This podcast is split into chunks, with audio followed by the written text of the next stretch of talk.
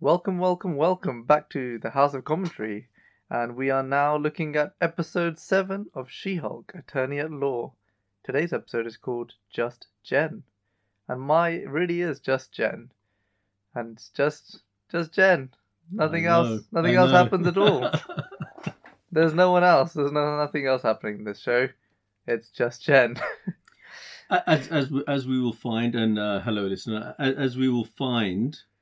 Um, it's a remarkable episode, but why it's remarkable will now be discussed. I think it's great that you said hello, listener, because we may only have one listener, but actually we've got quite a few views now. Yes, yes. People, people are people, people are, are listening. So yeah, to those of listening. you who are listening, thank you. Yeah. And uh, we even had a couple of comments, so um, That's very, keep and them also, coming. And keep also, them coming. And also for those who. Uh, Want to listen in the car? We also have the podcast as well. So let's start with, as as usual, the format is that we'll uh, go through the script first to, to help those people who uh, have have either seen the episode and not uh, and not really can't recollect every single moment. Not that you want to. Um, this is a spoiler-heavy episode as usual, so please be aware of that as well.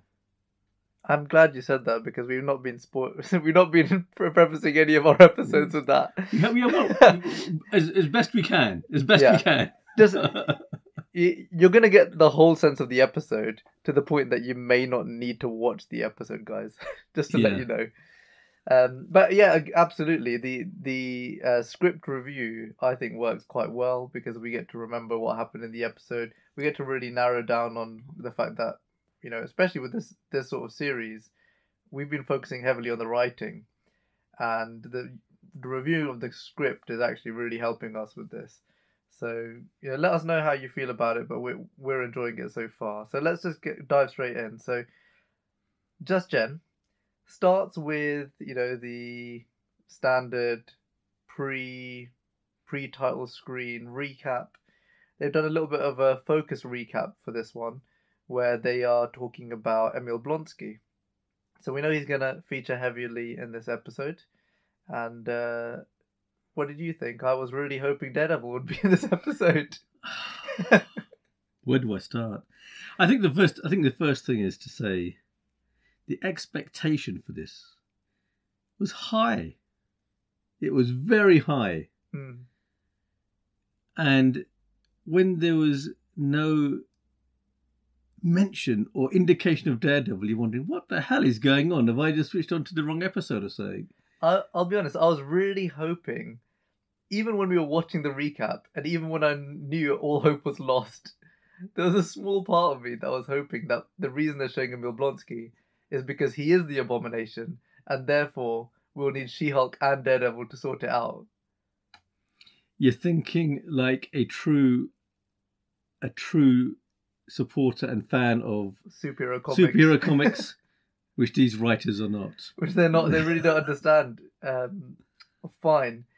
We what they actually did was a bit of a narrative thing. So, so they've in, introduced Emil Blonsky, and they're trying to make a point to us that he has a resort. He has a meditation resort that he's opened, and that's really what we get from the the pre-title role, the recap. The title screen plays as normal. And then we get what I think is the second strongest, I don't know what to call it, second strongest scene in the entire series. Which one was that? The role of her texting back and forth with Josh. Oh, yeah, yeah. So, so yeah, so it's quite strange because this particular introduction, I think, is almost like a music video playing out that... Um, this female group of scriptwriters have probably been dreaming of for the last twenty years in terms mm-hmm. of wanting to do, mm-hmm. in which uh, there's uh, there's texting going on between Jen and Josh. This guy called Josh. You might remember from the previous episode, he was actually her date on the, in the eventually her date on the uh, wedding, um, and it's not bad.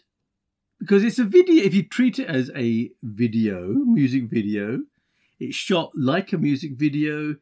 Um, anybody who's used to seeing M T V will look at it and think, yeah, not bad, not bad. No, multiple, uh, you know, there are various scenes where you see Jen in um, basically three or four times at the same time, which is great. And again, all standard type of uh, video stuff. Well, thankfully, she's not dancing or anything, but It's it's not bad. It's got a nice sort of vibe to it. You think, okay, fair enough. They're not going to give us Daredevil. They're going to give us this instead. Yeah. Um, the strongest piece of directing, I think, in the or, or cinematography in the series so far, I think. I think that, that is true. Um, Tells a but story. It's, but it's also interesting that there yeah. were virtually no words spoken. I was about to bring that up. So no, the strongest no. part of the whole series has no words in it. No words in it. And that really reflects the fact that the script is terrible. Yeah, every time the script is involved, it ruins the show. Yeah, these are, these, unfortunately, this is a this is a series where the words get in the way. Yeah. So just uh, to recap that scene again in a in a short way, I guess the thing to say is it's a continuation of Josh and Jen's relationship from the wedding that we've seen before. Jen and Josh have gone on a couple of dates, and basically after a couple of texts, a little bit of texting, three days worth. They go on a couple of dates, and then eventually he sleeps with her. And at the end of this thing, she wakes up and he's not there. Yeah. And she sends him a text saying, that was fun, I can't stop smiling. And then she puts the, te- the phone down, and then she's now stuck because he's not texting her back. Yeah. And it turns into this thing of her constantly checking her phone. I, I'll be honest, I think there was a bit too much time spent on them just showing us that she's just checking her phone over and over. They probably could have done that a little bit less. But fair enough, they did what they wanted to do, and they have to fill the nineteen-minute time slot that they're using. So, it's, it, it's... again, this is, a again, yet another short episode. Mm. You need to stress that. This, I don't know why it is, but Disney have these... The episode lengths are always shown as thirty-seven minutes or thirty-eight minutes or whatever it is, always in the upper thirties, but the reality is you're only getting about twenty minutes. Or thereabouts, and you know this is going to be a bit of a strange episode where the yeah. first almost four or five minutes are spent on a music video and then her sort of trying to um yeah basically looking at her phone. Yeah. And and you know there are some elements to it that are good. I, th- I think I think this is, as you said before, this is probably the best thing they've done in the terms of uh Jen's character, because um even when she's She-Hulk and all that kind of stuff, no words are spoken and it's all fine. Obviously, words have to be spoken, and then we come to... then the then the, the whole episode falls apart. Well, it's just it starts to get... It, it really instantly falls apart. So oh, you maybe. It, uh, no, trust me. When I when I tell you about the script, okay. We're, we're, so so we've just given this show some praise. Yes, we, we have. have. Yeah. Let's yep, just take yep. a second to just just acknowledge that we're not here just to bash a show. Yeah. So.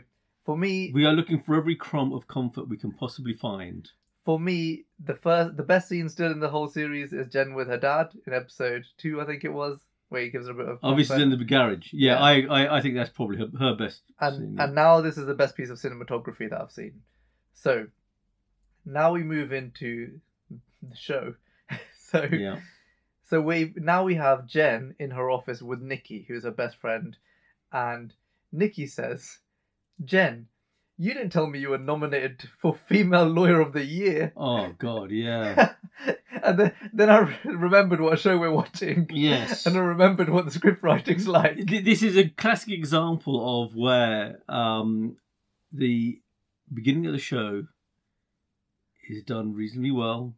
It, you, you feel that something is being set up, and then you're brought back to earth. Basically... We're talking about somebody who we can see for the last seven episodes or six episodes has never won a case, really is just almost on an ego trip when it comes to sort of um, saying they're a good lawyer, um, and has displayed zero, zero um, elegance and eloquence and thinking in terms of being a great lawyer. In my opinion, I'm sure others will disagree, but that's my opinion. And all of a sudden, she's being nominated for a big award for being yeah, a great a lawyer. A huge award. This is a classic example of where people just basically, the, the writers, um, I don't know, they're living on a completely separate planet. You know, it's just, it's pathetic. It yeah. really is. We have to really think about this. And, and I know this is just the first line of the whole show. It's a fairy tale that's gone really bad. It's a but nightmare. We really need to just focus in on this line because it again shows that the writers do not know what they're doing. They're just picking stuff out of a hat, and all they're trying to do is probably justify what's happening in the next episode, right? They want... We've already seen the trailer that, oh, Jen goes in this amazing dress to this big event, and that's what it's going to be. It's going to be her going to see if she gets yeah. the award. Yeah. And what they need to do is justify the, the next episode by th- putting in a one-off line where we say, oh, well, she was nominated, therefore she won. But really, what have we learned about this character which suggests that she would ever be nominated for this award? At the beginning of the show, in the first episode, right at the beginning, she's practicing her speech to, a, to her friend and a guy who doesn't respect her. Yeah. That case ends because she punches someone in the middle of a courtroom. Correct. She then loses, she loses her, her job. job. Because they say, well, juries can't, juries will unfavorably rule in your, your favor now because they know you and they like you. Then she gets another job. She still hasn't won a court case in a room with that with that new firm because she she well she coerced someone yeah, and, and yeah. forced them against their will to sign a, a whatever it was piece of paper in episode four when Donnie Blaze. She basically said, here's a demon that I'm going to make kill you unless you lose this court case. She Unless you cease and desist from yeah, using magic. She allowed, you know, yes, Emil Blonsky got parole, but that's not a court case. Yeah. And then she got sued for using her name, and Mallory had to win for her. Yeah. Why is that's Mallory right. not being nominated for Female Law of the Year? If anything, she was shown as a very strong lawyer in that case, in that episode. Well, one of the things that um, I'm not sure if you noticed, but um, and this really shows the laziness of the writers. Um, Jen Waters is now work because she lost her job. Um, she's now working for a, a law firm which has a division specializing in helping those people who have got powers. Um, and one of the conditions is that she work as She-Hulk. So She-Hulk is actually representing her, uh, these clients, not Jen Waters. And the picture shown for this award is it's Jen, Jen Waters, Waters. who really does point. not who does not do any blooming legal work now, yeah. effectively, because it's She-Hulk who's I doing didn't, it. I didn't realise that. That's it's like a really good so point. Stu- they've, they've, they've actually lost, they've actually lost um, sight of the previous episodes. Yeah, that's so true. I didn't that even is, think about that. That is just so... If, stupid. If anything, she could have been unfavourably... She, she could have been... Um, What's the word? She she could have been nominated as Female Law of the Year as She-Hulk purely based on popularity in the media. Yeah, yeah. But the fact that they put Jen Walters' picture suggests that they completely flopped it. They completely flopped it. And it, I, I, when I saw that, I thought, oh my God, this is like someone making a film like, like one of those old Treasure Island films where you got Long John Silver and in one and in one scene... his right leg's cut off, and in the other scene, they've forgotten that it's actually his right leg, and they've tried to make his left leg cut off. But it's that basic an error. Yeah. And again, the other thing I want to just make a point about this, I know we're banging on about this, but it's, it's such a big deal, because really it just shows how bad the writing is. Why did it need to be Female Lawyer of the Year? Yeah, yeah, yeah, that's also stupid. So Surely what, there's is, a male one as well? Is, is, this, is, this, is this the same as, you know, like, you're not in the Olympics where men are running against men and women are running against yeah, women. Yeah. You fight men in the courtroom. Yeah, exactly. So if you're exactly. exemplary at your job, if you're good at being a lawyer, surely you'd just get nominated for Lawyer of the Year? Exactly. And and to be honest, I think that is usually what it is. I mean, I'm not, I am aware of awards being given to lawyers and other, you know, other professions. Um, but it's very rare to see a where you're in a proper profession like the legal system yeah. or or medicine or whatever, that it's women only and men only. And the weird thing about the whole of this is that we talk about how woke these people are. Um, one of the points that they keep on pushing is this idea of you shouldn't have best actor or best actress. You should just have best actor, that is both, men and women. Yeah, because they're both acting. Yeah, and it's just it's, it's just weird. Not only have they forgotten this the, the episodes they've written, they've, it's almost in this moment they've also forgotten what it is that they're trying to push down everybody's women's throats. Yeah, and they're trying to show, this is the thing, they're trying to show that women are equal to men, right? They're trying to show that women are actually better than men in this show. Yeah, they are.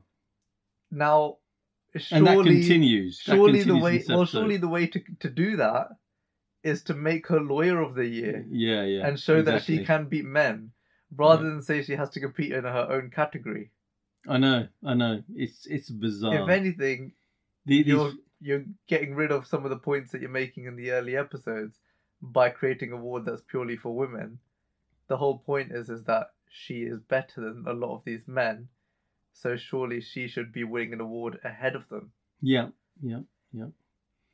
So that so, was the first line of the show, guys. I know, it's terrible.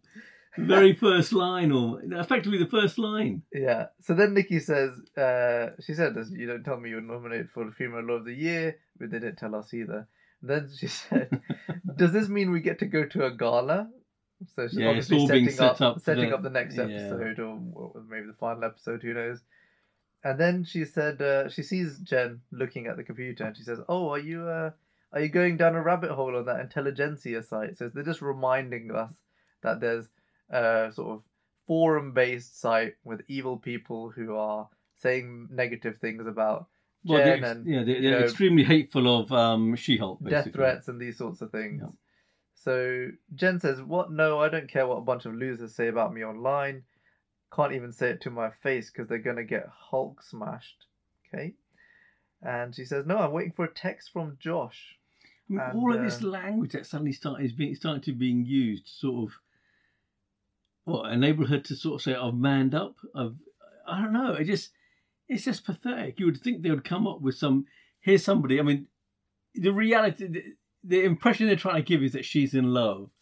And that's how she's talking about this other site. It seems stupid. Yeah, well, and, and, a bit and, the lack, and, the, and the lack of intelligence yeah. in terms of trying to deal with something like that. Come out with a couple of smart line, one-liners and you're sorted. But no, they just don't do it. Yeah, and they also just don't I think do it.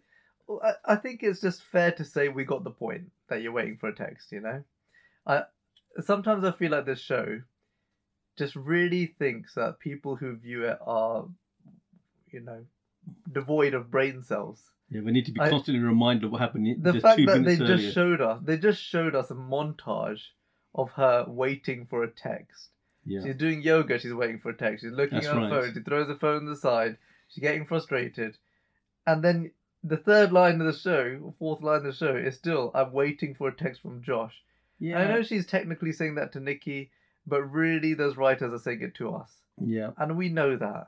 Just go back. Just step one back. I mean, this is really starting. I guess it's getting to me now. There's a scene where she's watching Miss Piggy on the T V. And Miss Piggy's hulking out. Uh, yeah, or, yeah, trying to hulk Bending out. And, in a and she's in a prison. And how... I, I, I saw that and I thought, what the hell? You're trying to make fun of yourself. You know, if you actually think about what the what she what she should be going through uh, in terms of... She thinks she's found the man of her dreams, and she thinks that, and all of a sudden there's no response. That's what you're going to see on T V. You would, yeah. you'd, you'd think they'd be, they'd be mis- showing something a little bit more in tune um, with yeah, that, that sort of path. But it's, it's, it's almost like these writers are trying. I, mean, I, don't, I don't know. They're not. They're not being funny. They probably thought it was funny. funny. It's What's not the funny at all. Thing? Is Miss Piggy? Uh, she's with Kermit the Frog, isn't yeah, she? Yeah, yeah. Is she this character who never gets? She she constantly craves his attention but doesn't get it.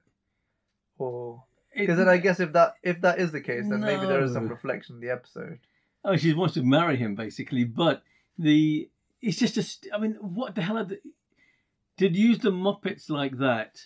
Are the, does this demonstrate that this show is actually aimed at five-year-olds? I mean, to yeah. me, it, it, it just seemed... It, it wasn't funny at all. It was totally, you know... But inane. if we think about it, if we think about it, let's say I'm right about this Miss Piggy thing, right? Yeah. So let's say Miss Piggy is a character who constantly craves the attention of Kermit, but she doesn't get what she wants back, right? Yeah. So that, and that's reflecting how Jen is feeling in this episode, which is that she's trying to reach out to this guy that she had a really good time with, and she's not getting any response, and that's how she's feeling. It, it's not that deep. There's so much you could. Yeah, do. yeah, You know yeah, the yeah. fact the fact it's... that you spent a scene reflecting how she's feeling in this episode. No one's gonna care. Just write better stuff first. Yes, yes. You know, you spent half an hour thinking about that thing. You spent three minutes writing the episode. So yeah, yeah. No, that's true. Okay, so, so... it, it doesn't balance it out, guys. So where did we get to? So yeah, so she says she's waiting for a text from Josh, and Nikki says, "What? Okay, that's enough for you. You need to set a limit so you stop checking that," which is true. And then Jen says, "Oh, what about just hourly?" And she says no. And uh, Nikki says, "It's just the first twelve hours after you sleep with someone for the first time. It just feels icky. You've got to coast through it without doing anything stupid." And then Jen says, "Why can't he just text me back? Why is that so hard? There's no reason nowadays not to respond to a text. Unless you're the bad guy in the series." Yeah. Of course. Unless you're unless you're like every other man that's portrayed in the series, where of course they're not going to yeah, do what you yeah, want exactly. them to do. Yeah, exactly. And to be honest, this whole... Um, in the previous episode when they introduced his character, I had... I actually... Uh, I thought, "Here's a bad guy coming." And... the whole way this the the setup of the episode, um, of this episode, was you know, it's obviously um, I think I well as we'll see I, I think it's, it's it's so obvious what's going to be happening. It isn't going uh, regarding that individual, and it's I don't know. It's like it, it's almost as though they think they're being clever when they're not being clever at all, because every time they try to be clever, they also think they need to slap us in the face with what they're saying. Yeah. And there, there's no room for subtlety. They think they're being subtle, but then the next line, they literally tell us what's happening. And there's a really great example of that in this episode, which we'll get to, um, where they tell us what the what is happening at the end about five minutes before it even comes along, because they couldn't resist just slapping us in the face with the information. Yeah. So... So Nikki says he could be in a meeting or at the movies. There's weddings, funerals, job interviews, and silent retreats.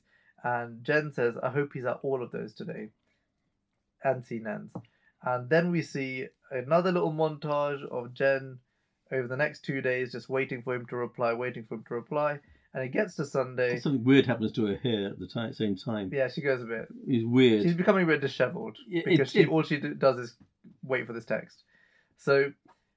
Then Sunday comes around and Jen's phone rings, and we're like sitting there going, "Okay, of course this isn't him, because we know it's not going to be him." Yeah, yeah. And you've already told us that the episode's got nothing to do with this guy.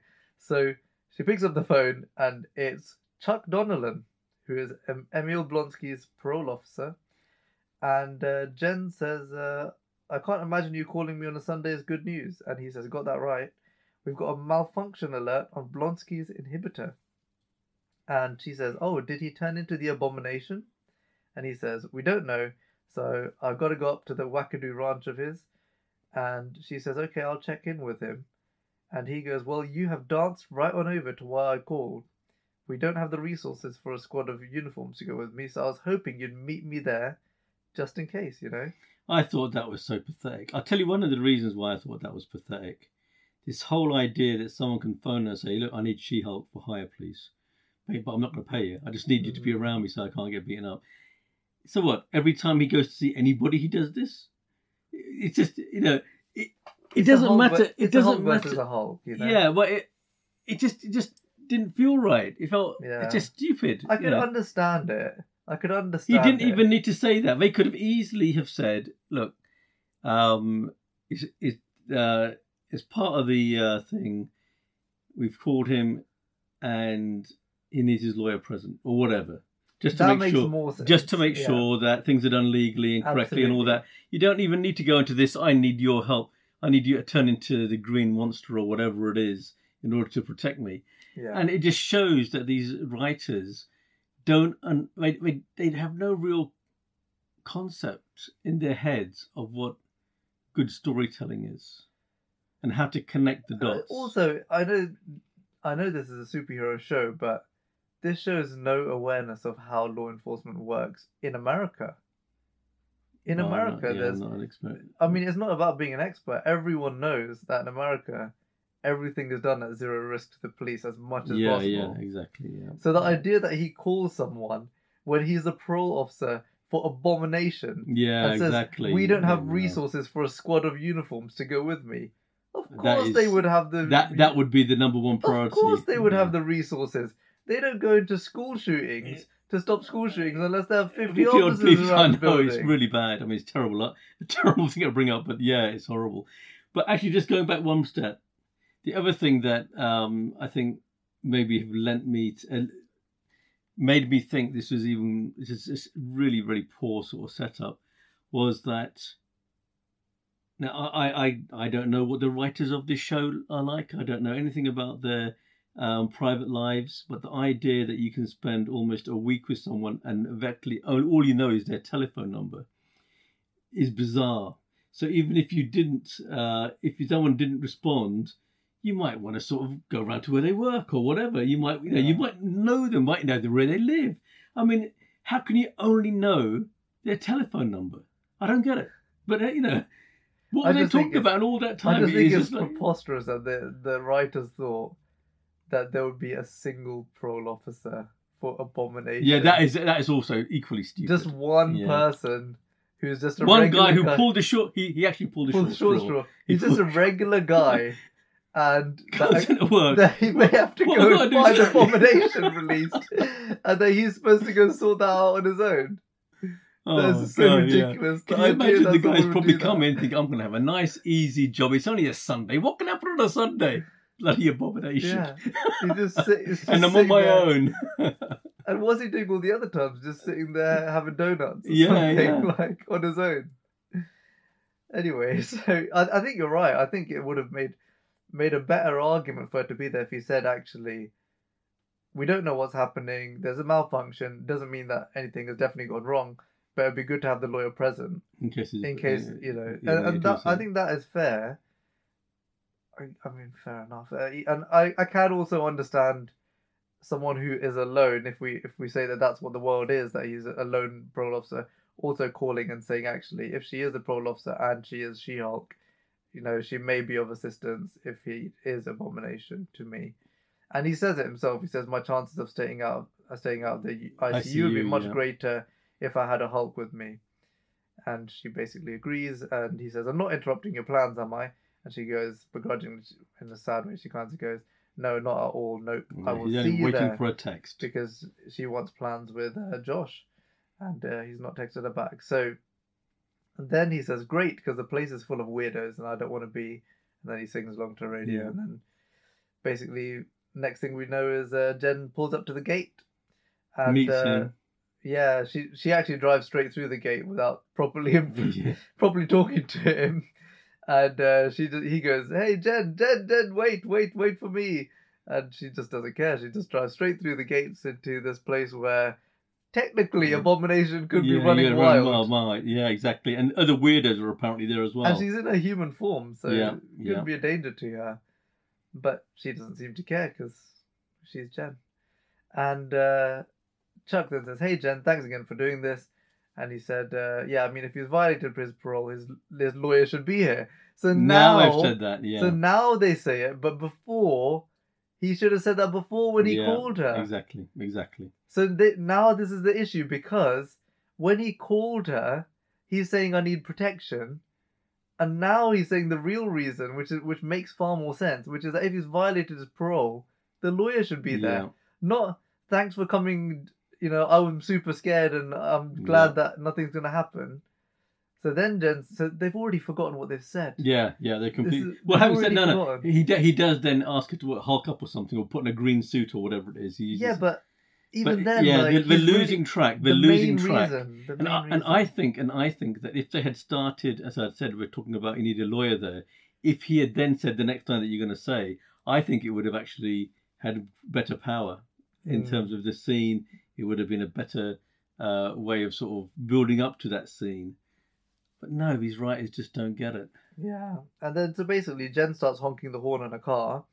And he goes, no, Jen, Jen. And she goes, are you here, Blonsky? Yeah, and they try to call out Blonsky to find out where he is. That's it. And Chuck says, you're honking your horn at a ten-foot-tall lizard monster, so maybe put on your green suit.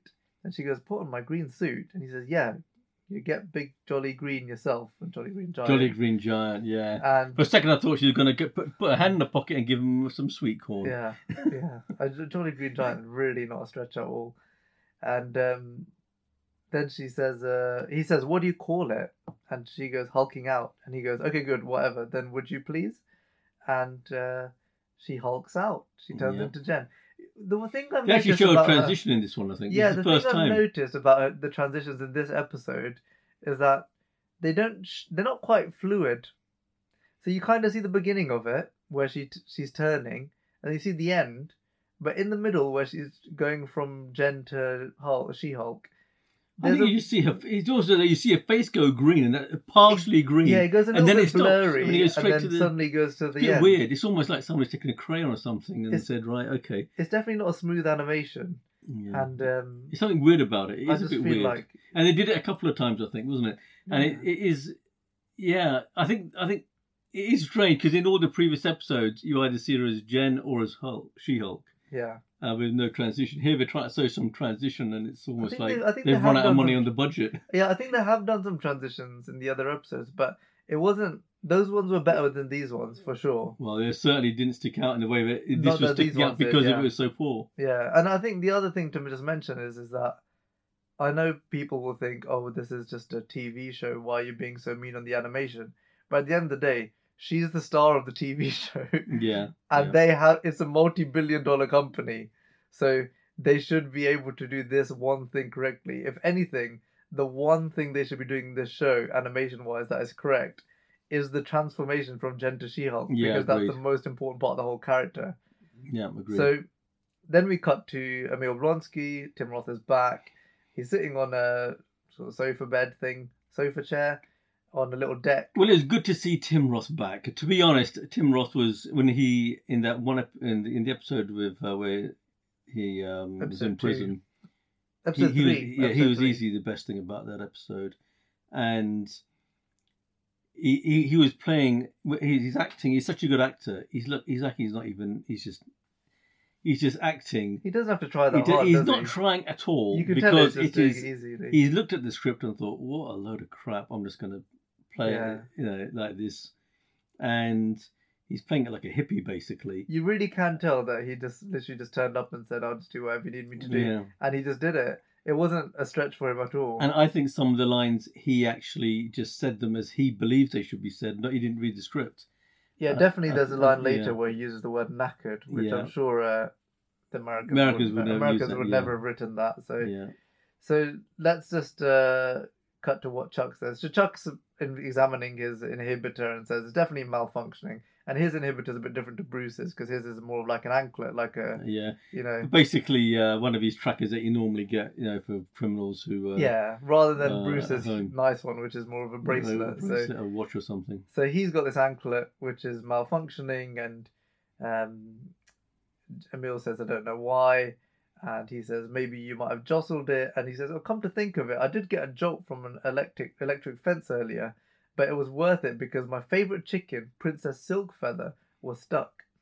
And they start talking about favourite chickens.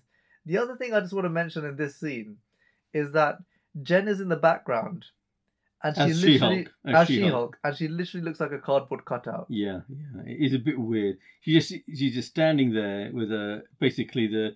She's as tall as the room uh, is high, and she's, she's kind of is a slight crouch, and it looks it, it does look a bit weird in that it looks like it's a cardboard cutout. She looks two D. She really looks two D in that yeah. scene. Yeah. But then they do a little bit later where she, she looks a bit better. So. Yeah, they do. So then Chuck says, "I've recalibrated your inhibitor." and she's good to go. And he says, so stay away from the electric fence, maybe. And uh, then he says, so then I won't have to make any more scary trips up here. Not that I don't like coming here. And yeah, Emil says, yeah, come back anytime. And that's the whole of Chuck for this whole episode. That's it, yeah, that's it. God knows why we needed him. Come and gone, come and yeah, gone. He could have just called, you know, really, honestly, he could have just called Jen and said, hey, your client's inhibitor seems to be playing up. Can you just go check it out? Yeah.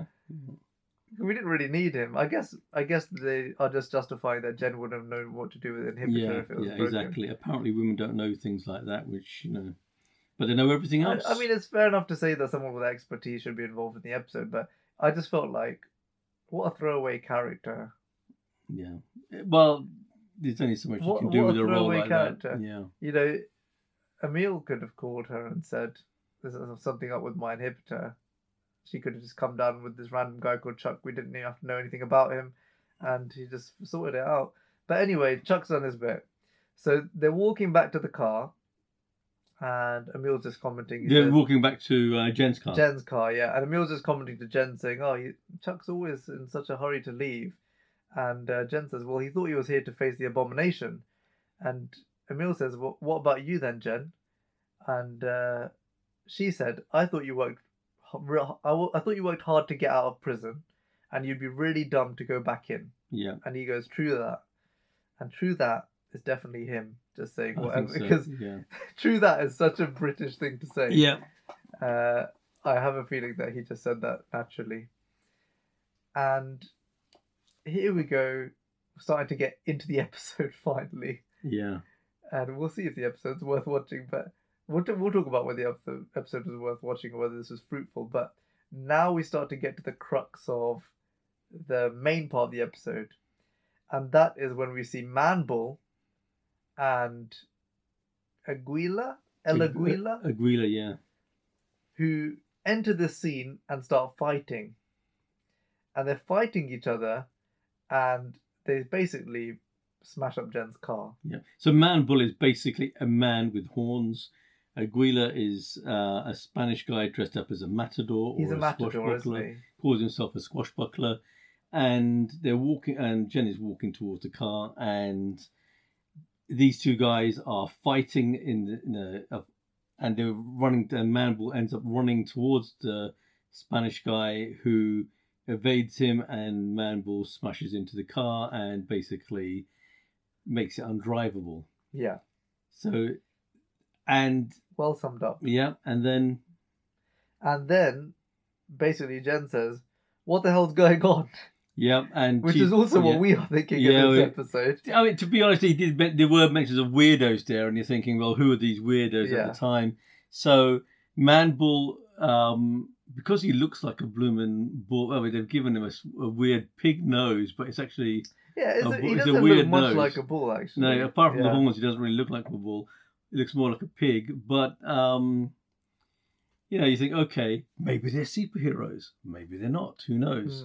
Mm. Um, but then Jen, in order to deal with these two guys, changes into She-Hulk and subdues Manbull, I think, isn't it? Uh, That's just up, it. And, and then Emil does the introductions. Yeah, so the, you're right. So basically, Manbull says, uh, well, they introduce each other. They said, Brother Blonsky taught me a lot about taking responsibility for my anger. After Jen says, I'll feel better when you apologise to my Prius. Yeah, um, with money. Yeah, with money. Yeah. And then yeah, they you, we find out that names Manbull and El Águila. And El Águila says, before we make any assumptions, no, I am not a matador. And he said, that would make the two of us fighting pretty cliche, which of course it is. Yeah. And Emil says they're working through identity issues, and El Águila says, I don't have issues. And Emil says, all right. And El Águila says, I know exactly who I am. I am a swashbuckler. Yeah, swashbuckler. And I think they... As in Errol Flynn. They probably thought this was funny. Yeah, it wasn't. It wasn't. But I think the key thing here is that um, Tim Roth actually has effectively indicated what his retreat is about. It's about people looking in inwards and finding themselves and and identifying themselves in That's the right it, way. Yeah. And he's, um, he's trying to let people understand who they really are. Yeah. And he says, he, for, it's a good example, he says, you see, to, Man, to Manbull, El Águila represents every person who's tried to stab him for being an affront to nature, of which there are many. Manbull says so many. And here, Jen says, this is so much unnecessary backstory to tell someone whose car oh, you God, destroyed. Yeah.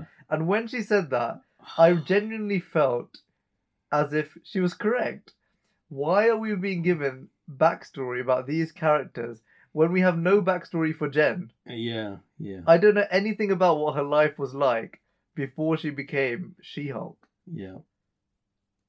Apart from being a wonderful lawyer who naturally never saw a I mean, El Águila, later in the episode, tells us about the fact that he has studied being a matador and yeah, all this sort of stuff. A, you, you learn more about the other characters in this particular episode than you do about Jen.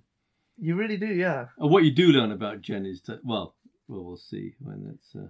So it, it's it's just absolutely crazy, and the I I I don't understand if the writers. There's no way they knew the irony of this line when they wrote it. No, no, I I think they There's genuinely no thought it was a joke, yeah. Not realizing it was the wrong type of joke because it's a joke on them, exactly. Not on the actual characters. A joke on the writers themselves. So then Jen says, "I can't drive this. How am I supposed to go home?" And Emil says, you know, sometimes life presents a teacher when there's a lesson to be learned. Jen, think of this totally knackered Prius Prime as your teacher. And that him using the word knackered is definitely him. Yeah, I, I actually think that uh, it would not surprise me if that if those lines were Tim Roth just chilling out. I'm a hippie. This is what I'm going to say because these. The, he's he's these, played this sort of stuff before. Yeah, not only that, but these kind of type of lines are so. Um, It's just a caricature of a hippie on a commune yeah. saying, find yourself. It's real um, Russell, Bra- Russell Brand vibes. Yeah, yeah, yeah. Yeah, yeah. That's what they're really going for. Yeah. And I don't and know I, if, I don't I don't think, know if they told him that. But... Yeah, but I don't think I don't think the uh, writers write those lines. I think the director probably had these, they had these lines and they said, we want you to play this type of character or that type of character. Yeah. And he just said, leave it to me. Yeah, just, yeah, yeah, maybe. I mean, if if they wrote it fair enough, it's, it's not like it added loads, but it is inherently very British sounding. Yeah, and and, so Tim, and Tim Roth, I can understand him like he's, reading he's, a line and going. Let's I think he's enjoying. I think he's enjoying the moment when he's yeah. sort of coming out with stuff. Because who else is going to give him such crap lines to write, uh, to read, exactly. You know, and, and to sort of act. So then uh, they basically have a little bit more of a chat. Then he they want to move the car to the garage or the garage. And uh, he says, Manbull, give us a push to the garage, would you? And he says, do I look like a mechanic? My name is Manbull, not Mechanical Bull. That was Bull. Such a crap bloody joke. And then it says, wow. They say, wow, how long have you been waiting to say that? That felt very forced, which it was. Um, it's kind of strange that even the writers at this point in the series have given up, have, have admitted that their jokes are terrible. So now they're writing stuff like, that seemed pretty forced. yeah. It, it, because I know it's terrible. I know. And, oh, it's just... Yeah. It's just indicative of the fact that they are struggling to find words. And then Emil says, I think it's fantastic news that the tow truck won't get here until later today. So at this point, they're walking through his property.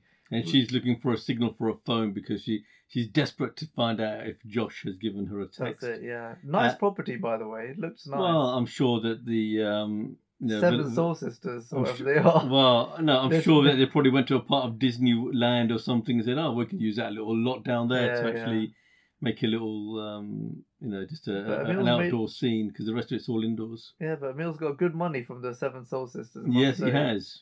He has fleeced them properly. Yeah, so Jen says, how is that fantastic news? And he says, well, it means you can spend some time here, you know, relax.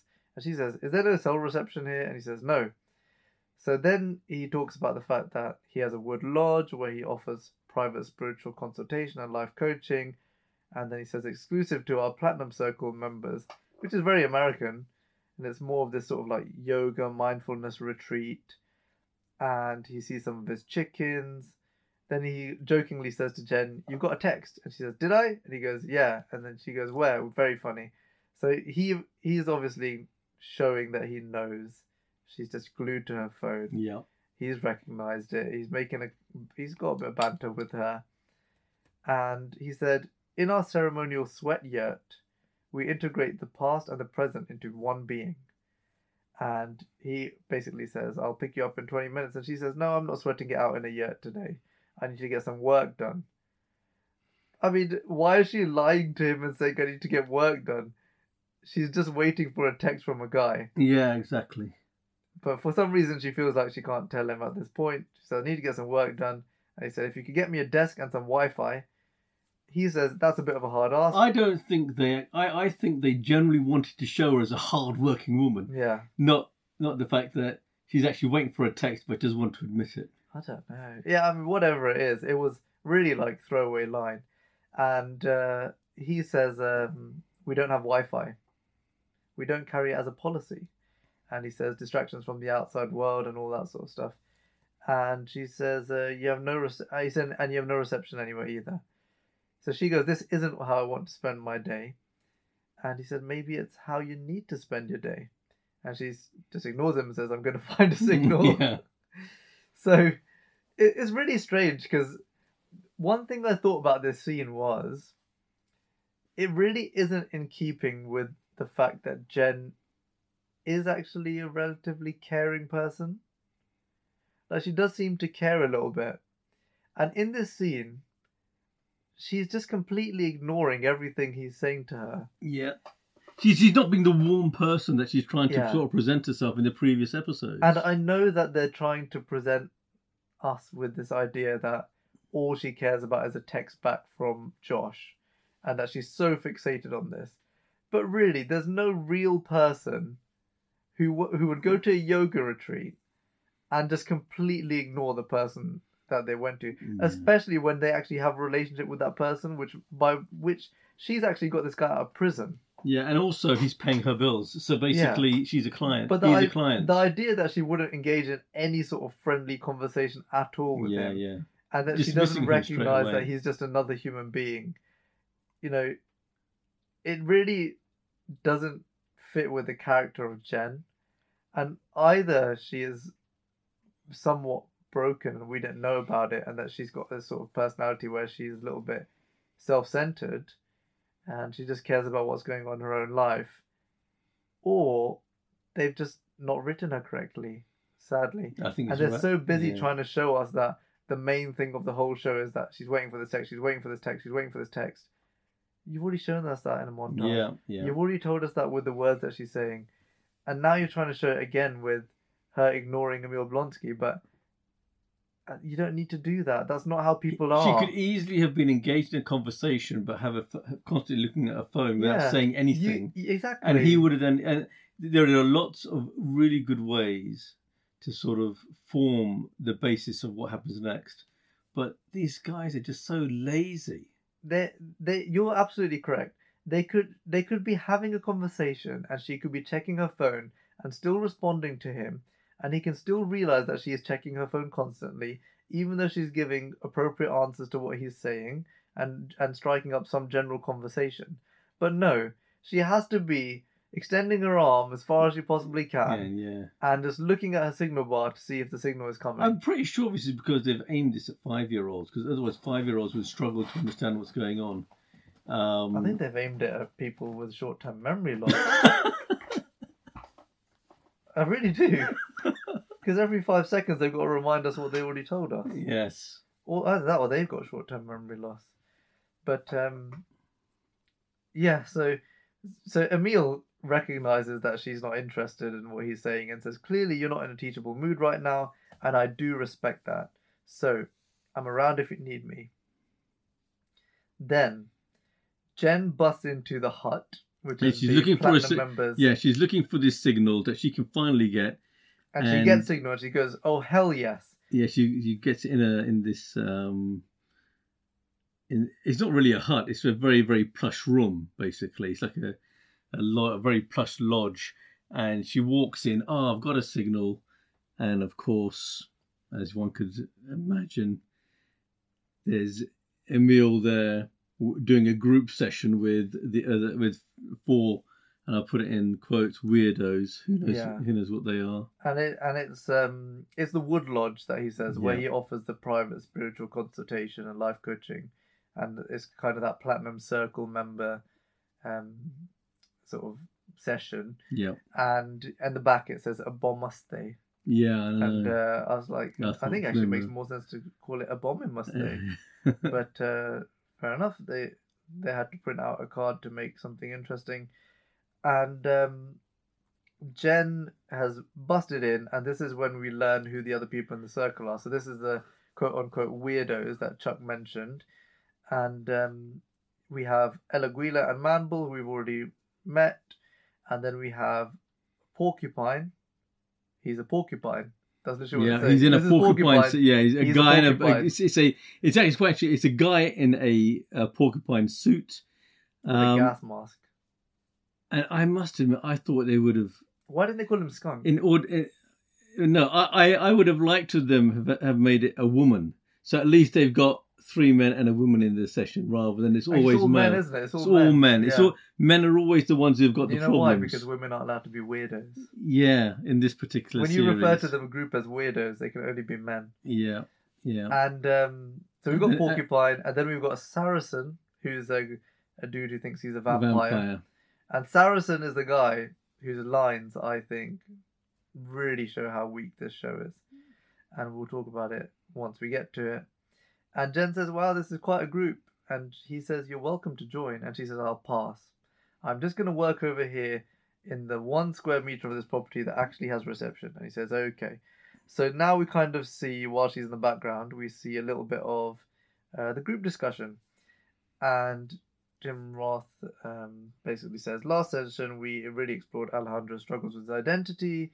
And he says, just because I'm Spanish and I have a flair for that style, people constantly assume that I'm a matador. It's dehumanizing. Matadors are human. Yeah. So, but it's but, but one know. of one of the things about this particular scene is it's actually really weird. This is a completely superfluous episode in the entire series. However, as a scene, when that group session is being done with Tim Roth and, you know, She-Hulk, or she's not actually, Jen is in the background not saying anything. It's probably one of the better scenes in the whole blooming series, the way yeah. it's played out. Yeah, yeah. And it's it, you know, the actors are actually doing their thing. You know, you're seeing some, the, you're see, seeing some banter, weak, but the well, writing is still weak. Like the next line, it says, "The Porcupine says Spanish is a language, not a nationality." So, and. What is I know, what a stupid blooming... Li- yeah, exactly. You're just trying to show that he's stupid He's or something? stupid, yeah, yeah. We're just trying to show that men are stupid. And it's just so ridiculous. And you don't need to put these lines in. These people know yeah, each other. They've, yeah. they've already formed a relationship. They are a group. Exactly. So they don't need to be there throwing ridiculous lines at each other. They can just be a support group. That's right. And that would be fine. But And no. it could be funny still. It can Absolutely. still be funny. But... I think the I think the problem is these writers have very limited experience of of the world we live in. So as a result, they don't really see that that what they're what they're looking at is effectively um, a scene that they have in their heads. They've just sort of playing out like a caricature. They've never been and, to group therapy. Yeah, yeah. Or they may well have been, but the point Definitely is they not. have no idea of um, you know of of. Of, of of these type of things, and they've effectively taken an extreme in terms of being a caricature. But you know what? If you actually look at a lot of the background of, of She-Hulk and how it's formed, and all these people who've been uh, sort of talking about this and the other Marvel products, they're trying to get away from doing caricatures. And yet here, that's exactly what they're the, the things that they're trying to get away from. They're actually effectively doing, and it's so pathetic. Yeah. And then basically El Águila just talks a little bit more about how he is annoyed that people see him as a matador. And then he says, I did do some light matadoring in college. I wish I knew what Jen did in college. Yeah, yeah. You don't know anything about Jen, but you, you know a hell of a lot about these other people. It's like ridiculous. Well, I, I, I already know more about El Águila than I do about Jen. And it's been about three minutes. Yeah.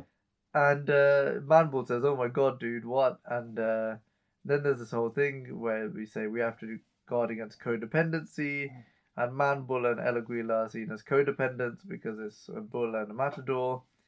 And uh, they start, I thought that was quite funny personally. Well, they start referring to themselves as like our relationship and all yeah. that sort of stuff. And uh, Saracen says, I'd like to say something. Um, they have been spending a lot of time together. I'm feeling like maybe it's not healthy. And basically what we're learning is that El Águila and Manbull are in a relationship with each other. Well, without realizing, without it's not a formal relationship, but they, they're in some sort of uh, tight bond, yeah. which is beyond what the bonding of the group would be. Yeah. And uh, so there is a level of codependency. And um, Porcupine basically says, uh, I feel like it maybe it's not healthy. And then Emil says to Porcupine, you know, we've talked about vulnerability and how important it is to to the process. And he says, how about you take off your suit? That would be a really good first step. And Porcupine says, uh, I just feel safer with it on. So he doesn't take it off. And then in comes low-level bad guy from yeah. episode four. Yeah, she breaks that episode into three. The fourth sort of... You know, this is, this is when Jen this talks to the camera. This is the fourth wall break, yeah. yeah. So the one fourth wall break per episode. This is the one that we get. And um, Jen says, uh, no way. And she says, that guy's here? You probably don't even remember who he is. And then we have a little flashback and we remember that this is one of the guys who attacked her in the alleyway, and he was carrying some sort of like mace, like magic mace sort of thing. Yeah, some electronic device. Yeah. And uh, he's one of the guys who tried to get her blood. So she gets angry, she hulks out, and she walks over to the room. And um, when she's walking over to the room and she's hulking out, I really thought we were in the middle of a PlayStation game because it was really bad animation. It's very like choppy and just it wasn't fluid at all. And then she throws him into some chairs. And my God, is this guy resilient? Because a Hulk just threw you into some chairs, and he wasn't too badly hurt. No, he wasn't. So either she is uh, able to control her anger perfectly, or they have really underestimated how strong a Hulk is in this episode. So here's the thing.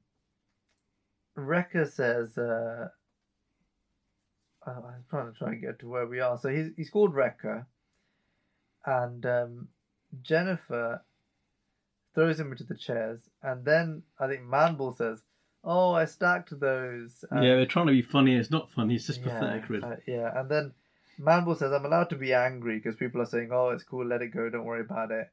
And uh, Jen says, this arsehole and his friends attacked me behind my apartment. Did you just use the word arsehole? Yeah, she said this arsehole, yeah. Oh, that's interesting. And then, uh, yes, so your one because word you're allowed fi- to use. Well, it's aimed at five-year-olds, isn't it? So you yeah. wouldn't have thought that well, they'd use any word like that. Who knows who it's aimed at? I think it's aimed at people with short-term memory loss, who are the age of three, but also women who are single. Yeah. Um, who knows? And, oh, I, I don't know about women who are single. I think I think women who are single who in their mid forties. I, I, don't, I, don't, I don't know. I, don't, I, don't I think used to think mid thirties. Now I'm starting to think mid forties. I think I think it's just aimed at people who, um, I don't know, who when they look in the mirror just want to say, "Why isn't everyone like me?" Anyway, go on. That's what it is. Just struggling people. And uh, so Emil says, "Yeah, Jennifer, darling, I'm going to need you to sit in the calming chair right now," and. Um, They all kind of get worked up about the fact that this has happened. And um, she Which says... Which is fair enough, because guess what? Yeah. She just attacked a guy who walked into the room. And then she says, once I'm out of there, I'm going to rip this guy to shreds. And uh, they say, hold on, that's not how we work through our issues around here. And they say, well, let's welcome her to the circle. So Jen gets her own chair, and she is welcomed to this circle. And... basically, Emil says, I'd love to work through our issues. Oh, right, so Wrecker says, I'd love to work through our issues if you let me. And he talks a little bit, and, and basically we get to a point where he says, so I realised real strength comes from looking in the mirror and saying, hey man, I'm going to work on me. I don't need a magic crowbar to give me a false sense of power. All it did was make me and my boys act like idiots. Rolling up on you like we were something, some supervillains or something. And she said, you attacked a woman four to one. You absolutely were supervillains. I think is fair enough. And he says, I hear you, Jen, and I take radical accountability for my actions. And I'm very sorry. And she hits him with some sarcasm. She says, oh my God, seems like a breakthrough. He's so sorry.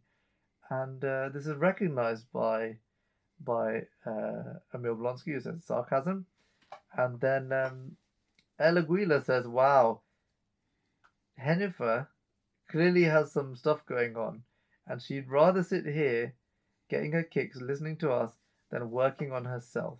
And she says, "I'm not getting my kicks, and I'm fine." And everyone basically goes, "You just threw a guy across a chair into perfectly stacked chairs." Mm. And everyone else is shared. And Emil says, "So is there anything you want to get off your chest?" And Emil says, "Look at you. You're glued to your phone," basically. So she's still looking at her phone. Says, "You're yeah. glued to that thing." Yeah. And then Jen takes a minute and she finally contributes to the group. Yeah, she puts the phone to one side. Of course this was going to happen. Yeah, we yeah, literally we knew, knew this knew was going to happen. happen. Yeah, yeah. So now we're just getting to the bottom of how Jen's feeling. She says, "I met this guy, Josh, at a wedding. We went on a few dates. I thought it was going great. And then I haven't heard from him. And now I can't think, stop thinking about it." And someone says, "When was the last time you talked to him?" And she says, "Three nights ago when we, basically when we slept together." And he's, someone said, "Oh, are you two married?" And uh, I think that's more about the codependency between Manbull and El Águila. Mm-hmm. There's a lot going on in this scene. And basically, they have to make El Águila or Manbull switch seats with someone because there's too much codependency going on. And then we go back to Jen, and Emil says, so, how, so they say, "How many dates?" And Jen says, three. And someone says, "When's the, what was the last thing you texted him?" And she goes, "That was fun. I can't stop smiling." And everyone goes, "Oh my God, yikes, what?" Yeah. And, you know, not that, I didn't find it that cringy. I didn't find it that cringy either. People are finding this extremely cringy for whatever reason. And Porcupine says, "It's thirsty and a cliche." And she says, "You're thirsty and a cliche." And, uh, okay, so come back. It wasn't necessarily that funny. And um, basically, after cutting a long story short, because the scene is all about how she she messaged him again. It's all so, of a few seconds of a few, a little bit yeah. of banter between the different characters. Um, she says all she messaged him again and said, "Hey, I'm getting a little worried. Just want to know yeah. you're okay." And she puts a blushing smile emoji. And then again, everyone's like, "Oh my God, that's so cringe." And I think this is the crux of the scene, is when the Wrecker guy, who's the the, the ex-supervillain, says, "We have to consider the very real possibility that you were ghosted." Ghosted, yeah, exactly. Now, everyone knew this was the case from the beginning of the episode. And nobody was willing to say it. And now they have slapped us in the face with this again. And it's just a bit. I mean, I mean, her, her friend should have said that at the very beginning. Exactly. Twelve hours, no reply. You've been ghosted. That is a bit of a while, isn't it? Yeah. But the thing is, is that it, okay, fine. I'll, I'll, you know what? I'll let it slide, and I'll say that you can she argue wasn't that willing to come to the self-realization. Yeah, yeah, on yeah, her yeah. own. She needed someone. And to she tell needed her. someone to tell her, and it was nice that the guy who was this ex-supervillain said it to her. Even though Tim Roth probably could have said it to her as soon as she exactly, yeah. So fine, we'll we'll let that pass. Now, where did we get to? So she, she talks about the it, fact. Yeah. So they say this. She talks about the fact that the and the reason she cares so much about this is because he liked Jen for Jen. So he said she says he didn't ask me about She-Hulk, and then she starts talking about this this thing where she's comparing She-Hulk and you know friends in high school. So she says, "You know, in high school, that friend that you have that's like cooler than you are, more attractive, athletic, they get all the attention from everyone."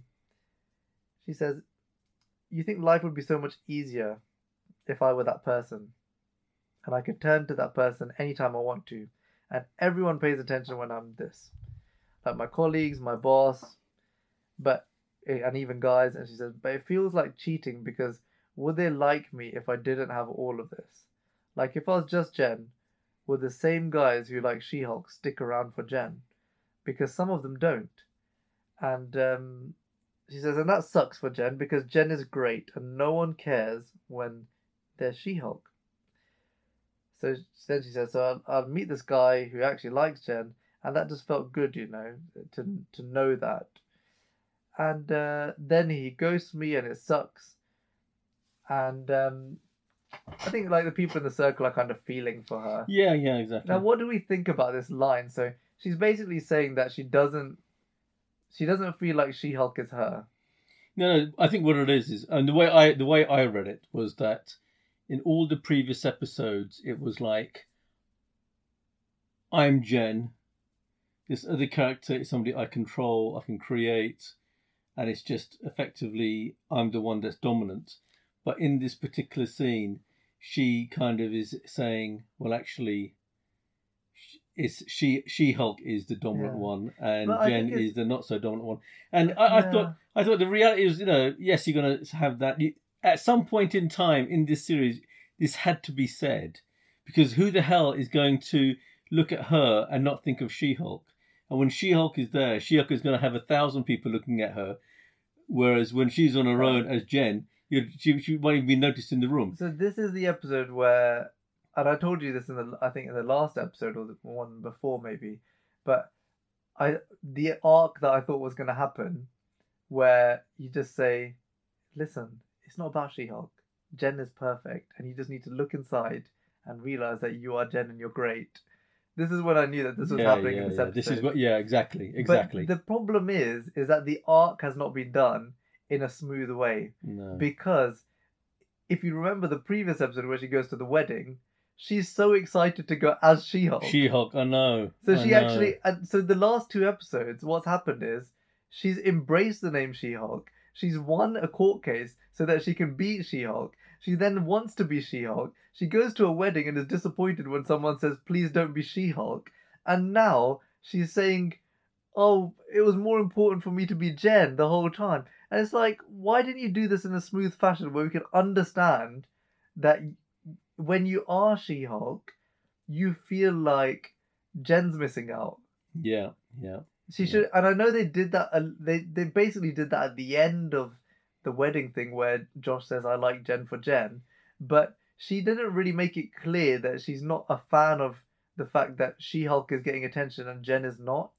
But the way they did it in the wedding episode was it was cringeworthy. The way that he they every every line that Josh said was along the lines of, "Oh, I like you for what you are," and that isn't right either. You know. You know, you just know that it's, it's just weird. It, and and they're saying it like that in order to, obviously, he's going to be with the bad guy, which we're going to find out. But I don't know, this whole, the whole thing is just like a whole episode just to get down to this one line that they could have had in any one of the previous episodes. Yeah, exactly. But, you know, they need to fill time. They need to fill episodes. So this is. But I wanted have, Daredevil. This is why they have this episode. But this is why they have this episode, is just to fill an episode, really. And and there's not there's really not much in this episode that really progressed the story. Well, let's and just what get... they do is at the end of each episode they try and make something big happen. So so in this scene you've got Jen now, and, and she's she's in the form of She-Hulk, and she's she's opened her heart to the she's crowd. Opened her she? heart to, to, to the and group. Then they all get angry because they realise that they care about her. They say, "Screw this guy! Where does he live? Let's kill him! He's yeah. got to die!" Yeah, and basically they overreact and then. Yeah. They all want to kill Josh. The Wrecker, the Wrecker comes back and says, uh, you know... Um, delete the number. Yeah. Was he the they, one who said delete yeah, the number? Yeah, they, they, they come back and and they say, listen, Jen is hurting. All, can, all we can offer is violence. Does anyone think they can speak to Jen's pain with the tools that we've learned in this group? That's what Emil says. Oh, so Emil says, yeah, and, the Tim Roth uh, character. And, and then Porcupine, I think, says, one thing I'd say is you can't control what others do. And... I think, said, I think the I think the I think the writers have got a help yourself uh, in a self-help a, a self-help book yeah. and just sort of let, what what what are the key lines all they addressed, sort of say. This is like I said. This is just therapy for the writers. This whole show is self-therapy for writers. Yeah. And this this episode in particular really shows that they've got their own trauma that they're dealing with. they're, they're really they're really starting to use some basic generic lines like yeah. someone's written. So one of the lines is, it hurts when someone rejects us because it reminds us of the times we reject ourselves. Yeah. And then someone said, uh, yeah, maybe this jo- Josh thing hurts so much because you haven't been spending enough time with Jen. And someone says, yeah, and that's a shame because I bet Jen is pretty damn great. Yeah, yeah, yeah. And someone says, yeah, and then he goes, and then then the vampire goes, and tasty. yeah. And, uh, they had to throw in a line like that because, you know what, they have to pretend they can be humorous as well. That's it, yeah. So, I'm not to. I'm not going to go through all the lines. No, no, it's not worth it. But it, the point it is, it gets to the point where she actually deletes the number. Yeah, that's it. Yeah. She deletes the number, which and, is a bit uh, weird. Can I tell you one of the strange things? I, I, I and that, and that was the end of the scene basically when she deletes the number. And yeah. Sort of, um, one of the things I actually you, wanted. You know what? One thing I'm just going to bring up. One thing that hasn't isn't in the script, which definitely happened in this episode, is the one thing I want to talk about that the vampire guy does. What's that? The vampire guy says, so. So uh, Wrecker says that we have to think about the fact that he ghosted you. Yeah. And the vampire guy says, or stole your blood. Blood, yeah, yeah, yeah. Yeah. yeah. And as if, like, that was the biggest slap in the face to every fan that was watching to say, you are so stupid. Yeah. You are so stupid that you will not understand what has been happening for the last six episodes of this series. Yeah. Which is that someone tried to stab Jen. Yeah, so I stole their blood. Didn't work. Then we had creepy guys intermittently throughout episodes. And at the end of the last episode, yeah. we had literally a big briefcase with a big stabby machine. Yeah, yeah, yeah, yeah. And here this guy comes and sleeps with her and doesn't text her back. Yeah. And we don't think that maybe he's just taking her blood. Yeah, yeah, yeah, exactly. The fact that a vampire guy had to say it, one shows... that they wrote the whole vampire character... Just to say that just line. Just to say that line. I know, it's terrible, isn't it? Yeah, it couldn't be the fact that they wanted to maybe introduce Blade into the universe. Yeah, no, it's just... It... I'll tell you one of the things that I was hoping would happen. Also, I... he must be a daywalker, so... Well, he's not, he's not a vampire. He's, he's the original, he's, he's he's the original vamp- Blade. Yeah, no, he's not a vampire. But the point, the point is, the point, the, one of the things I wanted... I really would have... Again, there's me with my... desire to see Daredevil in this blooming episode that I thought we were going to be seeing. Um, Daredevil's clever guy. The Daredevil series is very clever. And I thought, you know what? They might just turn this. And she's suddenly found herself up against it, finding a guy who attacked her. Maybe she'd ask why. Why me? What happened? And then she'd realise there's somebody behind the attack. But no. Yeah. Not interested. Nothing. Not yeah. interested. Oh, you attacked me. Oh, that's a fine. Fine, then. yeah. Fine. Didn't ask right. him any questions. Who yeah. could, who asked you to attack me? What, what? did they yeah. want? Why were you trying to attack me? Nothing yeah. important yeah. to ask Just you. Just why me? Yeah. And actually, it wasn't... It was, yeah, attacked, it was Jen. It was actually Jen they were Jen, after. yeah. So, with magical weapons. Yeah, with magical weapons. What was so important about me that yeah. you felt like you needed to you, attack me? Exactly. Who's orchestrated this attack? All these really you important knew who questions. I was, yeah. All this stuff. Could have asked...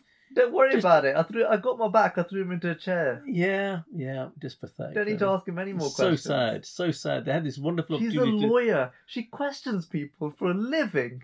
A lawyer with zero, zero she curiosity. She didn't have any curiosity about why someone tried to attack her. It's bizarre. It's no, just you know, bizarre. Are they going to come back for me? The reality are, ob- are there more people coming? Yeah, the, the reality is obviously they're worried about the fact that they want to make this a twenty-minute episode and not a thirty-minute episode. Yeah, but like... You have introduced a website where people are constantly making death threats. I know. I Someone know. is literally trying to put a hit out on her, and you. He she might even know something guy, about that. She hit finds website. the guy who literally tried to attack her and yeah. said, and doesn't ask him any questions. I know. I know. So, okay. So at the end of the scene, there's some resolution because Jen deletes a number, and Jen says, "I can't believe I'm going to say this, but I'm hurting for a yurtin." Yeah, they go back there. And then she goes into the yurt, and. Uh, So this is where the sweat, the, the, the sweat, the the sauna basically. She sweats Josh out of her. Yeah. Just, and, and I must admit, out. this whole idea, this whole idea of you solve the problem by deleting his number, I thought was really stupid. Personally, I don't know anyone who would do that because it's I only hope you texted her later. Yeah. It, I mean, we're talking about who's this? She, this is a twelve-hour. No, it's about three. It's been over a weekend, isn't it? So over days. over a weekend. So would you delete that number within just two or three days? What does that say about how you think about relationships and all the rest of it? What was it if you was hit by a car? And we know that obviously, you know, it's, we, we know there's stuff going on, but the um, it just seemed bizarre that you just allow strangers to say delete it, and you just say okay, I'll delete it. Yeah, I mean, gosh, this is true. This writing. So she comes out of the yurt and she gives the thumbs up. Jen is cured. Cured. Of all of yeah. her insecurities. She's totally over Josh. That's the thumb up. And uh, the trailers come along to take the car away. Yeah. So and she says to the guys, she said, "I'll never forget any of you, honestly." And um, they said, "Oh, bye, Jen. We love Jen and She-Hulk." And uh, Emil says, "We do," and they say, "The gang," and he says, you know, it says gang, but not a literal gang. Yes, Just make yes. sure you make that clear to the yeah, parole board. board. That was the one funny line. Tim Roth did that himself. That I, I tell you, I really yeah. think he. Yeah, I, I, I think, I think Tim Roth is looking at this script and thinking, "What a load of crap," and he's injecting a little bit of British humour into in, into this, a little bit of sarcasm. He, he, he's just doing that because what else is he supposed to do? Because none of his stuff can be taken seriously. Yeah, and uh, uh, gosh, it was the funniest line. It was the it was the one funny line that I found in the whole episode. Yeah. Um, but I shouldn't have to sit through eighteen minutes to get one funny right, line. Right, right at the very end. Especially yeah. when it's pitched as a comedy. Yeah. Or a sitcom, whichever you want to choose it as, because the show still doesn't know what it is either. And um, again, so the guys, they apologise to her. They say, sorry about the car. And she goes, yeah, that's okay. And they say, you stay, stay out of trouble. And um, they say, you know, Tim Roth says, and Jen, next time you think of Josh, remember everyone we meet, no matter how much they hurt you, is a lesson learned. And she goes, yep, despite those platitudes, I'm happy that I stuck around. And he says, feel free to come again. And she goes, not till you get Wi-Fi. And that was basically the end of the episode. Yeah. And then what we find is that uh, they show us what happened with Josh. There's actually a flashback to the three days before. Yeah. On, so...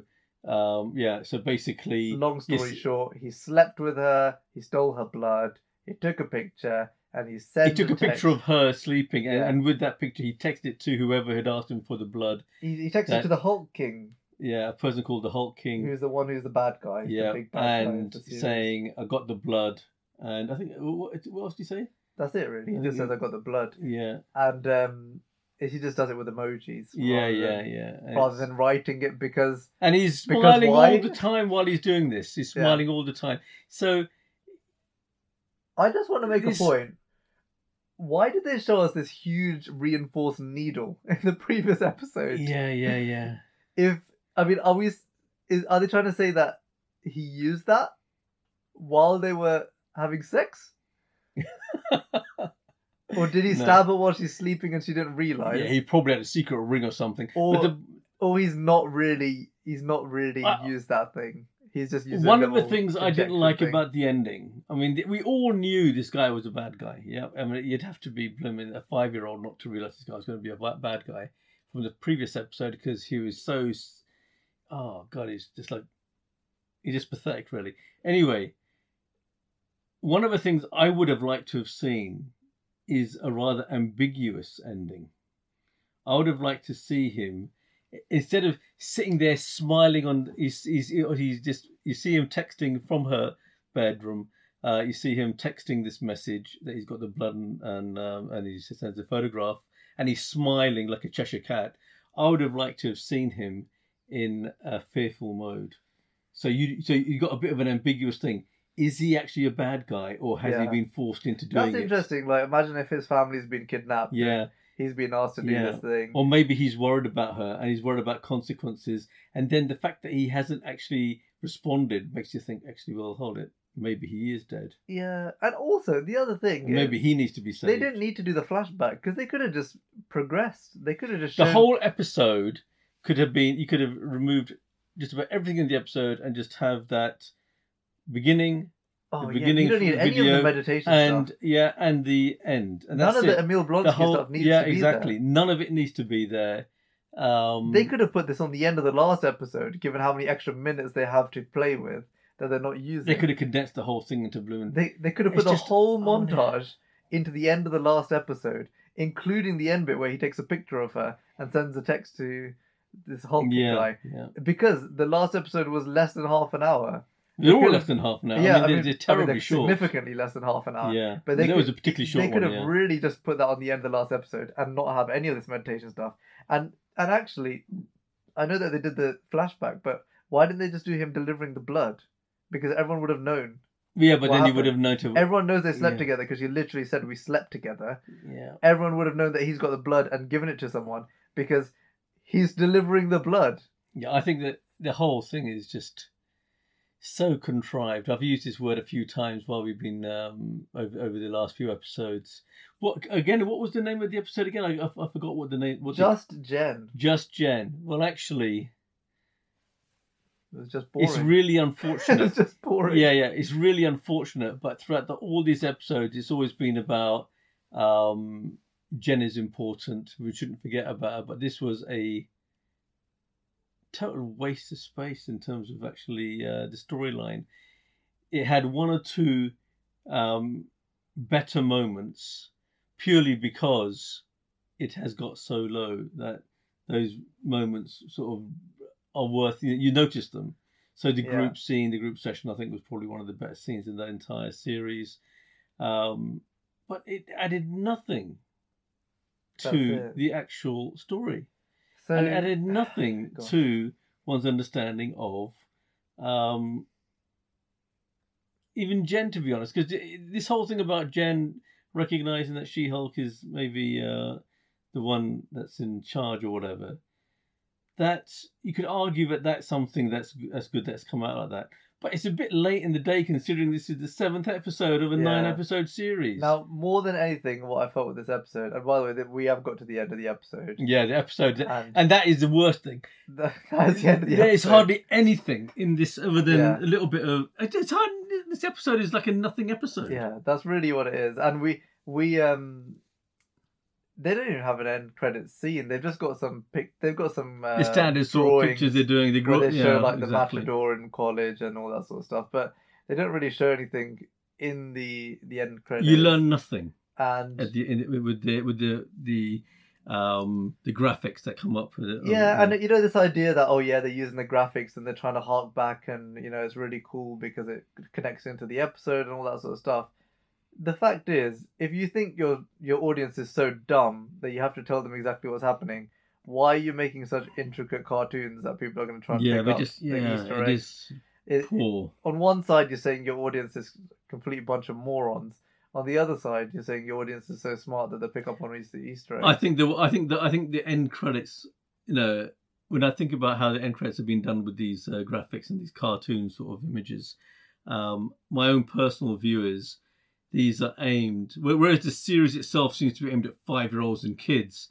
Um, the end credit scenes uh, with these graphics are aimed at the people who consider themselves super fans and will probably, probably watch yeah. the uh, watch that those end credits at a tenth of the normal speed yeah. in case they've just missed something because for, they're so frightened of missing an Easter egg. It's for the other YouTubers who want to make like Easter egg videos. Yeah, like, look, how, exactly. look ten Easter eggs in the yeah. episode. There's probably a million Easter eggs in there, but the reality is it's boring. It's so boring. What's the point? That's the thing. The content is not good. Yeah. You can put a million Easter eggs in that I could connect to Doctor Strange and all this sort of stuff, but the content's not good.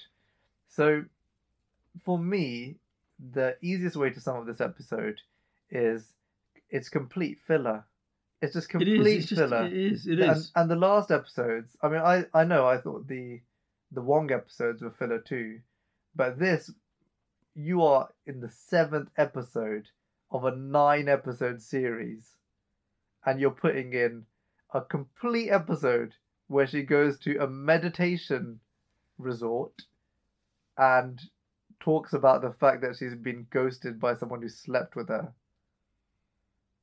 This is the. This is all. This is that one actually away. Is about ten seconds of the whole thing, but this that's is, basically summed up the whole episode. That is the whole episode, and this is one episode away from the penultimate episode of the whole series. And you've been teasing Daredevil since episode one. Yeah, yeah. Your trailers before the series came out show Daredevil, so everyone's sitting here going, "Where is Daredevil?" You Daredevil should have him. Been the previous episode because it was the episode before that that we saw the helmet. You teased the helmet, yeah. So it's been two episodes now. Where you're expecting Daredevil to turn up and he's not there, and you wonder what on earth is going on.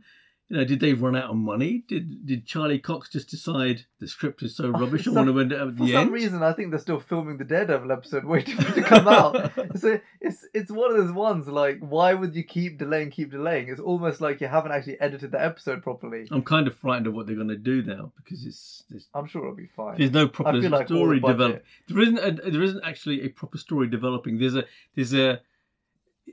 There's a grain of a story. You would think that yeah. by episode seven, you have a proper story. That's but it. Actually what you have is a few seedlings that have been planted, and that's about it. So there's no real proper formation of a villain. you know there's obviously a villain because it's a superhero um, series. I really hope there is a villain. I mean, can scared. you imagine if there's no oh, villain? I'm almost, I, I'll be honest, I'm almost scared. I think it's still that creepy guy, but yeah, yeah, I, I, I agree. I, I, you know, I'm scared that they think that they're trying to make a five-season show or something. I think I, I tell you something. That's I, why they're dragging it out so long. Like, we don't know who the bad right. guy is, and there's two episodes left, and we know that one of the episodes is just going to be her at a ball winning the female female lawyer of the year. I, for, I, for not winning any court cases. I agree. I, I tell you something. Part of it is me. Part of me is thinking, okay, we've got two more episodes left. They must have Daredevil in the next episode. Okay, um, with that, that the final episode, you can just imagine the. It's not even going to be the main thrust of the episode. You can imagine a end of credits scene where you realise who the bad guy is, or they bring in a superhero from the Marvel Universe, and that's the teaser for the next season. Yeah, yeah, but she's not even the star of her own show yet because she's just boring. So let's just sum up the episode. Um, how are we going to rate it this time? Have you thought about a rating system? This one was really poor, and it, you know the. Ba- It's, it's, in some respects, it's easy to rate stuff you hate. This one had one or two scenes that I thought were okay because the previous episodes were so poor. I mean, the wedding episode was absolute. The last episode was just terrible. Okay, mm. and the, the the previous episode to that was pretty poor. So the whole thing is the, the rating to give us a rating. In there, we've, we've kind of been joking about, you know, type of football team or food or whatever. But how do you rate something that is just like a non-entity in the series? It's a non-entity. This is, it didn't need to be there. It's, you've learnt nothing. You've should got we, nothing. Should we, should, should we rate it by, like, supernatural phenomenon? Well, I, I tell you, you say that. You know what I was thinking just as you were saying that? In my head, I had planets of the solar system. Yeah. Where Jupiter is magnificent because it's so big. Yeah. Earth is fantastic because let's it can do, sustain let's do life. Planets. Let's do planets. It's Pluto. Yeah, because it doesn't count don't anymore. Count yeah, that's what I was going to say. I'm yeah. glad that we agree on that. Yeah. So yeah, it's, it's, it's Pluto because it doesn't count it anymore. Count anymore. Yeah, it's no longer and a planet. This is no longer a proper series. one hundred percent what this episode was. um, I'm I'm glad to leave it there. Actually, I think that's that's summed up everything quite well. Yes, I, I agree. So uh, thank you for listening, guys. We will see you again for episode eight. Maybe Daredevil will be there. Maybe he won't. But we will. Maybe we'll be there. We will we'll be, be there. there. Um, but Daredevil, who knows if he's actually in the series or not. Maybe yeah. we, maybe they've hit us with the snake oil. That's right. So let's, uh, let's see how we get on. Thank you to everyone who's been listening. Like, comment, and subscribe. And uh, see you then in the next one. Bye. Bye.